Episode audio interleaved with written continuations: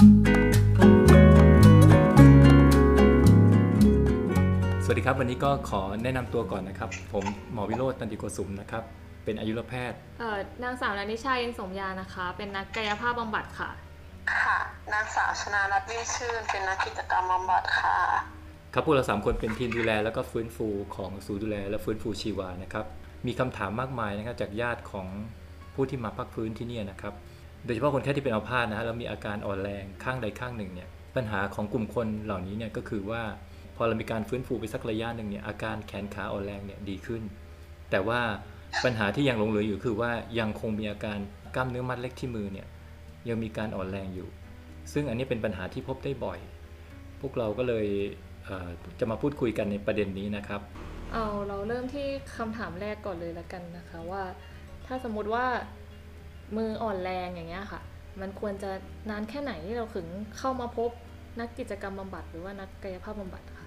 อ๋อโอเคค่ะ ถ้าถ้ามืออ่อนแรงควรจะมาฝึกตอนไหนนะคะไอคิดเห็นว่าถ้าอาการคนไข้หลังจากการผ่าตัดเริ่มคงที่อะค่ะ ก็ควรจะมาฝึกได้เลย เพราะว่า 6 เดือนแรกของการฝึกก็เป็นช่วงเวลาสำคัญเนาะจะทำให้กล้ามเนื้อพัฒนาได้ดีขึ้นค่ะ แล้วแล้วเมื่อไหร่นี่ถึงต้องมาเจอนักกิจกรรมบำบัดล่ะครับคือถ้าเรา ผ่าตัดแล้วแล้วอาการเราเริ่มคงที่ความดันปกติอะค่ะ หลังจากผ่าตัดแล้วออกจากโรงพยาบาลเลยอะค่ะ ควรที่จะมาพบนักกิจกรรมบำบัดเลยค่ะ ขอขอเสริมนิดนึงนะคะ คือคิดว่าเอ่อถ้ายิ่งมาเร็วก็ยิ่งมีสิทธิ์ในการฟื้นตัวเร็วขึ้นด้วย ยิ่งในหนึ่งถึงสามเดือนแรกแบบเนี้ยค่ะ คิดว่าควรจะเข้ามาพบเลย เพราะว่ามันเป็นช่วงเวลาที่ดีในการฟื้นฟูของผู้ป่วยอัมพาตด้วย ใช่ค่ะคำถามต่อไปก็คือคนไข้เนี่ยจะสงสัยเยอะมากเลยว่า พอเข้ามาแล้วเนี่ย มันต้องใช้เวลานานแค่ไหนอย่างเงี้ยในการฟื้นฟูเขาถึงจะหายเป็นปกติ เขามีสิทธิ์ที่จะกลับมาใช้มือได้แบบใกล้เคียงปกติเลยไหมแบบเนี้ยค่ะ ช่วงเวลาแต่ละคนนะคะจะไม่เหมือนกันเนาะอย่างที่เราเห็นได้ว่าแต่ละคนก็จะมีพยาธิสภาพสมองที่แตกต่างกันออกไปบางคนโดนน้อยบางคนโดนมาก หรือว่าบางคนโดนส่วนที่ควบคุมแขนและมือในส่วนที่น้อยเดียวอะค่ะ อย่าง จจะฟื้นฟูได้ไวกว่าคนที่โดนหรือว่าสูญเสียมาก เพราะฉะนั้นเวลาก็จะขึ้นอยู่กับอาการของแต่ละคนค่ะ แล้วแล้วเวลาคนที่มาฟื้นฟูเนี่ยนะครับเออหมือนคำว่ากลุ่มคนพวกเนี้ยก็คือแขนขาดีขึ้น แต่ว่าสังเกตอาการยังไงที่คิดว่าอย่างเงี้ยอ่อนแรงแบบเนี้ยจะต้องมาพบนักกิจกรรมบำบัดแล้วคืออ่อนแรงแค่ไหนถึงควรจะมาฮะ คือจริงอาการอ่อนแรงที่เราสังเกตว่าควรจะมาพบนะคะ ก็คืออาการที่อ่อนแรงไปเลย คือไม่มีแรงเลย หรือว่าเราสังเกตได้ว่าคนไข้เราเนี่ยค่ะ เริ่มมีอาการอ่อนแรง เราไม่สามารถทำกิจวัตรประจำวันในชีวิตประจำวันได้อย่างปกติอะค่ะ หรืออาจจะต้องการความช่วยเหลือจากญาติเยอะ ถ้าถ้าถ้าคนไข้มีอาการอ่อนแรงประมาณนั้นนะคะ ก็อาจจะต้องมาพบได้เลยค่ะ แล้วมันจะแตกต่างกันยังไงอะคะระหว่างการที่เราไปพบนัก กิจกรรมบำบัดเพื่อฟื้นฟูกับการที่เราฟื้นฟูเองที่บ้านอย่างเงี้ยค่ะ มีความแตกต่างกันไหมคะค่ะการฟื้นฟูเองที่บ้านกับการพบนักกิจกรรมบำบัดอะค่ะจะมีความแตกต่างกันอยู่ตรงกิจกรรม หรือว่าการประเมินความสามารถที่ใช้ คือทางที่ดีควรแนะนำว่าให้มาพบนักกิจกรรมบำบัดก่อน เพื่อประเมินปัญหาของคนไข้ว่าคนไข้ทำอะไรไม่ได้ หรือว่ากำลังมีกำลังมากน้อยแค่ไหนรวมถึง การหยิบจากการใช้มือมีปัญหาหรือความบกพร่องตรงไหนหรือเปล่า เพื่อที่เราจะได้วางแผนกิจกรรมและให้คำแนะนำไปฝึกที่บ้านได้อย่างเหมาะสมค่ะทีนี้ถ้าเกิดเกิดคนไข้เข้ามาพบนักกิจกรรมบำบัดแล้วเนี่ยเขาต้องมาทำบ่อยไหมครับ อาทิตย์อาทิตย์หนึ่งทุกวันหรือว่าอาทิตย์ละกี่ครั้ง แล้วต้องทำนานแค่ไหนฮะ สำหรับคนไข้ที่มาพบแล้วนะคะ ต้องดูปัญหาก่อนว่าเราประเมินปัญหาเราพบเยอะหรือว่าพบน้อยแค่ไหน ถ้าเราพบว่ามีปัญหามากอาจจะทำหรือว่าจะฝึกประมาณ2-3วันต่อสัปดาห์ค่ะ หรือว่าถ้าปัญหาน้อยก็จจะพบ 2 วันต่อสัปดาห์แล้วก็ขึ้นอยู่กับว่า พยากรณ์ของโรคเขาเนี่ยมีความที่แบบฟื้นฟูไวไหมหรือว่าฟื้นฟูช้า ซึ่งระยะเวลาต้องดูการพัฒนาของแต่ละช่วงของคนไข้อะค่ะว่าฝึกแล้วความสามารถจะเพิ่มเติมไหมหรือว่ายังคงเดิมค่ะ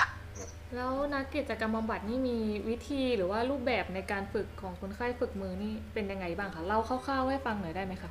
อ่าค่ะสมมตินะคะถ้าฝึกมือเราก็จะใช้กิจกรรมในการฝึกมือ ถ้าฝึกการหยิบจับ เราจะฝึกหยิบจับไปหลายรูปแบบ ไม่ว่าจะเป็นฝึกโดยการกำลูกบอลใหญ่ ลูกบอลเล็ก หรือว่าฝึกหนีบไม้หนีบ หรือว่าฝึกหยิบจับสองนิ้ว กิจกรรมที่ใช้สองนิ้วอะค่ะอย่างเช่นพวกบัตรภาพตัวหนีบ หรือว่าร้อยลูกปัดก็คือฝึกความคล่องแคล่วของนิ้วด้วย กิจกรรมเราก็จะปรับไปเรื่อยๆ ตามความเก่งของคนไข้ค่ะอย่างเช่นว่าอุปกรณ์ตอนแรกฝึกจะ เป็นชิ้นใหญ่ ต่อไปเราก็ค่อยๆ จะปรับชิ้นเล็กลง แล้วฝึกการจัดการของในมือให้เก่งขึ้น เวลาหยิบของของก็จะไม่หลุดมือ รวมถึงจะสามารถทำกิจกรรมในชีวิตประจำวันที่มันค่อนข้างยากได้ง่ายอะค่ะ อย่างเช่นว่าบางคนอาจจะมีปัญหาเรื่องการพิมพ์คอมเพราะว่าเวลาสั่งการนิ้วจะช้า เราก็อาจจะมาฝึกโดยการฝึกความคล่องแคล่วของมือร่วมด้วยค่ะ แล้วถ้าเราพบว่ามืออย่างเงี้ยค่ะ หรือแขนอย่างเงี้ยยังมีอาการเกร็งอยู่เลยบางทีเกร็งในท่ากำเนาะที่เราจะเห็นได้บ่อยกำแล้วก็มือหมุนเข้าหาตัวอย่างเงี้ยค่ะจะมันมีปัญหากับการฝึกใช่ไหมคะอย่างเงี้ยเราจะแนะนำคนไข้ยังไงอะคะถ้ายังมีอาการเกร็งอยู่ใช่ หลักๆเลยเราก็จะแนะนำคนไข้ในการยืดข้อมือหรือว่าจัดท่ามือบ่อยๆ ในการลงน้ำหนักข้างที่อ่อนแรงอะค่ะเพื่อให้ลดเก่งเป็นระยะระยะ อาจจะฝึกกิจกรรมที่ได้รับคำแนะนำร่วมด้วย รวมถึงมีการลดเก่งร่วมด้วย นอกจากนี้ก็จะมีการแนะนำถึงhand splint นะคะที่เป็นอุปกรณ์ดามมือ เพื่อจัดท่ามือให้ช่วยในการยืดแล้วก็ลดเกร็งของคนไข้ได้ด้วยค่ะ ผู้พักฟื้นก็มีคำถามเข้ามาฝากอยู่หลายคำถามนะฮะแต่ก็พยายามจะเรียบเรียงเข้ามาถาม ถามนักกิจกรรมบำบัดอะนะฮะแล้วก็นักกายภาพด้วยนะฮะบางบางคนก็บอกว่ามีอาการบอกบอกมือเกร็งอย่างเงี้ยฮะอืมมือเกร็งนี่เป็นมันเป็นยังไงเนะฮะคืออาการมือเกร็งก็คือจะ มือจะกำตลอด หรือว่าข้อมือจะงอ หรือว่าแขนจะงอค่ะน่าจะเป็นอาการเกร็งที่มักจะเกิดขึ้นได้ในผู้ป่วยโรคหลอดเลือดสมองค่ะ เพราะฉะนั้นเราจะต้องมีวิธีการลดเกร็งร่วมด้วย รวมถึงวิธีการยืดมือเพื่อลดเกร็งค่ะ มันจะเป็นเหมือน stage ของการฟื้นฟูคนไข้อะค่ะ ต้องรอคนไข้อาการเกร็งลดลง แล้วคนไข้ก็สามารถใช้มือได้ดีขึ้นค่ะทีทีนี้ผมก็ถามถามนักกายภาพบำบัดบ้างนะคุณนัทนิชาเนาะ เอ๊ะอย่างนี้มันม,มีอุปกรณ์เครื่องเครื่องมือในการช่วยอะไรไหมฮะ เครื่องมือที่ช่วยในการลดเก่งใช่ไหมคะ ส่วนใหญ่ก็ทางกายภาพบำบัดเราก็จะใช้การ stretching อะแบบการเหยียดยืดเหยียดช่วยในท่าทางต่างๆ แล้วก็อีกอย่างหนึ่งเนี่ยจะเป็นเครื่องมือออกระตุ้นไฟฟ้าค่ะ มันจะมีหลายรูปแบบเนาะของเออเครื่องกระตุ้นที่เราใช้ มันก็สามารถที่จะแปะไปในบริเวณที่มันมีการเก่ง แล้วก็กระตุ้นเพื่อลดอาการเก่งพวกนี้ได้ด้วย ใช่ค่ะ นอกจากการยืดเหยียดแล้วก็เครื่องมือก็จะเป็นตัวช่วยอีกตัวหนึ่ง รวมถึงการวางฮอตแพ็กอะค่ะ แผ่นร้อน นี่ก็เป็นตัวช่วยเหมือนกันสำหรับคนไข้ที่มีอาการเก่งเป็นการคลายกล้ามเนื้อไปในตัวด้วย ครับอันนี้ไอขอเสริมค่ะที่เป็นอุปกรณ์ช่วยลดเกร็งอย่างก็คือเป็นอุปกรณ์ดามมืออะค่ะ หรือว่าเราเรียกกันว่า hand splint นะคะ อันนั้นก็คือจะช่วยยืดมือคนไข้ให้อยู่ในท่าแบมากขึ้น แล้วก็ช่วยผ่อนคลายมากขึ้นค่ะแล้วเราต้องดามอยู่นานไหมครับ ส่วนใหญ่อุปกรณ์ดามอันเนี้ยมันจะเป็นตัวใส่แล้วก็ถอดได้ค่ะ เราจะใส่ประมาณ 2-3 ชั่วโมง แล้วก็ออกมา stretching ยืดอะค่ะ เพื่อไม่ให้ข้อติดแล้วก็ใส่ใหม่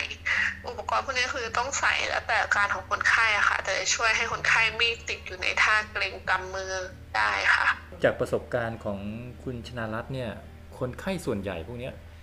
ข้อที่หนึ่งก็คือว่าพอทำเสร็จแล้วเนี่ยจะกลับมาแบบคือเหมือนเดิมร้อยเปอร์เซ็นต์ไหมหรือว่า ใช้เวลานานแค่ไหน อ๋อค่ะ ถ้าเป็นคนไข้ทั่วไปที่แบบไม่ได้มีภาวะแทรกซ้อนอะไรขึ้นมา ส่วนใหญ่ก็จะกลับมาได้เกิน 80%ค่ะ แล้วช่วงเวลาฟื้นฟูก็จะฟื้นฟูได้ตั้งแต่ประมาณเดือนแรกจนถึง 2 ปีที่เราจะเห็นการฟื้นฟูที่ชัดเจนนะคะว่าจะขึ้นมาประมาณเท่าไหร่เนาะแต่ถ้าเกิดว่าเกิน 2 ปีไปแล้วอะค่ะ เราอาจจะต้องสอนเทคนิคอื่นๆ ที่ให้คนไข้แบบดูแลตัวเองได้ดี โดยที่แบบอาจจะไม่ต้องใช้มือข้างที่อ่อนแรงบ่อยอะค่ะ ครับที่ผ่านมาที่ผ่านมาเนี่ยก็มีมีผู้พักฟื้นบางรายนะฮะเหมือนเขาอาจจะยังขาดความรู้ทางด้านนี้เนี่ยคือเขามีอาการอ่อนแรงของแขนขา แต่ดูเหมันจะดีขึ้น แต่ว่ายังมีอาการอ่อนแรงที่มืออยู่ แล้วก็ปล่อยทิ้งไว้นานเลย หลายปีเลยนะฮะสี่ห้าปีเลยเนี่ยแล้วเขาถึงเพิ่งจะมาเนี่ยเพราะฉะนั้นการการที่เขามาทิ้งไว้นานเนี่ยแล้วก็มาเนี่ยคือมีผลเสียยังไงไหมครับ โอกาสที่จะฟื้นฟูขึ้นมาเนี่ย เป็นยังไงบ้างครับค่ะการที่ทิ้งไว้นานเราไม่ได้มาฝึกนะคะ โอกาสที่จะฟื้นฟูไอบอกได้เลยว่าน้อยมากค่ะ แล้วส่วนใหญ่อาจจะมีภาวะแทรกซ้อนเพิ่มเหมือนเช่นพวกข้อติด หรือว่านิ้วเริ่มติดแล้วค่ะ แล้วพอมาฝึกตอนภายหลังโอกาสที่จะฟื้นฟูได้เยอะคือแทบแบบน้อยน้อยมาก หรือว่าอาจจะเป็นแค่เป็นการเวนเทนฟังก์ชันนะคะทางที่ดีก็คือควรแนะนำให้มาฝึกตั้งแต่ในช่วงแรกดีกว่าค่ะ ครับหลายคนก็เป็นที่น่าเสียดายนะครับว่าคือเขาอาจจะไม่ได้มีความรู้ทางด้านนี้ ไม่ได้รู้จักนักกายภาพบำบัดเท่าไหร่หรือว่านักกิจกรรมบำบัดเท่าไหร่นะฮะอาจจะไม่ได้มีความรู้ตรงนี้ ไม่ได้ความตระหนักตรงนี้ ก็เลยทำให้เสียโอกาสดีๆ ไปอะนะฮะในการเขาเรียกโอกาสทองอะนะฮะโกลเด้นเปรียดไป ก็ก็เจอผู้มาพักฟื้นหลายหลายคนที่ที่พลาดไปอะนะฮะครับ คุณชนารัตน์มีอะไรอยากจะฝากทิ้งเอาไว้ไหมครับ ว่าอยากจะฝากบอก ผู้ที่กำลังฟังแล้วก็มีปัญหาเกี่ยวกับเรื่องมืออ่อนแรงอยู่นะฮะก็จริงๆแล้วถ้าเราสังเกตได้ว่าญาติของเราอะค่ะมีอาการอ่อนแรงขาแขนนะคะ อยากให้เราเข้าใจว่าสิ่งเหล่านี้เราควรที่จะมาได้รับการฟื้นฟูสมรรถภาพ ดีกว่าที่จะแบบให้นอนอยู่บ้านเฉยๆอะค่ะ เพราะว่าคนส่วนใหญ่ก็จะไม่เข้าใจว่าแบบทำไมต้องมาฟื้นฟูด้วย เดี๋ยวแรงก็กลับมาเองอะค่ะก็อยากจะแนะนำว่าให้มาพบหมอพบนักกายภาพนักกิจกรรม แล้วแนะนำแนวทางเพื่อจะฝึกได้ที่บ้านจะดีกว่าค่ะค่ะวันนี้ก็ฝากไว้ประมาณนี้นะคะ เกี่ยวกับการฝึกมือนะคะของนักทั้งนักกิจกรรมแล้วก็นักกายภาพยังไงก็จริงๆแล้วการมีปัญหาแบบนี้ค่ะ จริงๆแล้วอย่างที่พี่ไอบอกว่าเราควรจะเข้ามาพบคนที่เอ่อ มีความรู้ทางด้านนี้โดยตรงนะคะเพื่อการฟื้นฟูที่เป็นไปอย่างมีประสิทธิภาพ ก็ไม่อยากให้เสียโอกาสทองของการฟื้นฟูไป เพราะว่าหลายรายก็กลับมาใช้ชีวิตได้ใกล้เคียงกับปกติมากกว่า 80%เลย ถ้าเข้ามาในเวลาที่เร็ว แล้วก็เข้ามารักษาอย่างถูกจุดนะคะครับอย่างอย่างที่อย่างที่อย่างที่ท่านได้รับฟังไปนะครับเพราะว่ากายภาพบำบัดกิจกรรมบำบัดทั้งหลายเนี่ยถือว่าเป็นศาสตร์ที่มีความมหัศจรรย์นะฮะ โดยเฉพาะคนไข้ที่มีอาการอ่อนแรงช่วงแรกเนี่ยอย่าอย่าปล่อยโอกาสนี้ผ่านไปนะครับ เข้ามาปรึกษาแล้วก็รับการฟื้นฟูให้ถูกต้องถูกวิธี แล้วโอกาสที่จะกลับไปใช้ชีวิต ได้ใกล้เคียงปกติที่สุด งั้นพวกเราก็ขอจบการการพูดคุยแค่นี้นะครับ ครับเล็กคราวหน้าคงมีโอกาสได้มาได้มาเล่าเรื่องดีๆ ให้ฟังอีกทีนะฮะครับผมขอบคุณค่ะครับ สวัสดีครับค่ะสวัสดีครับสวัสดีค่ะค่ะ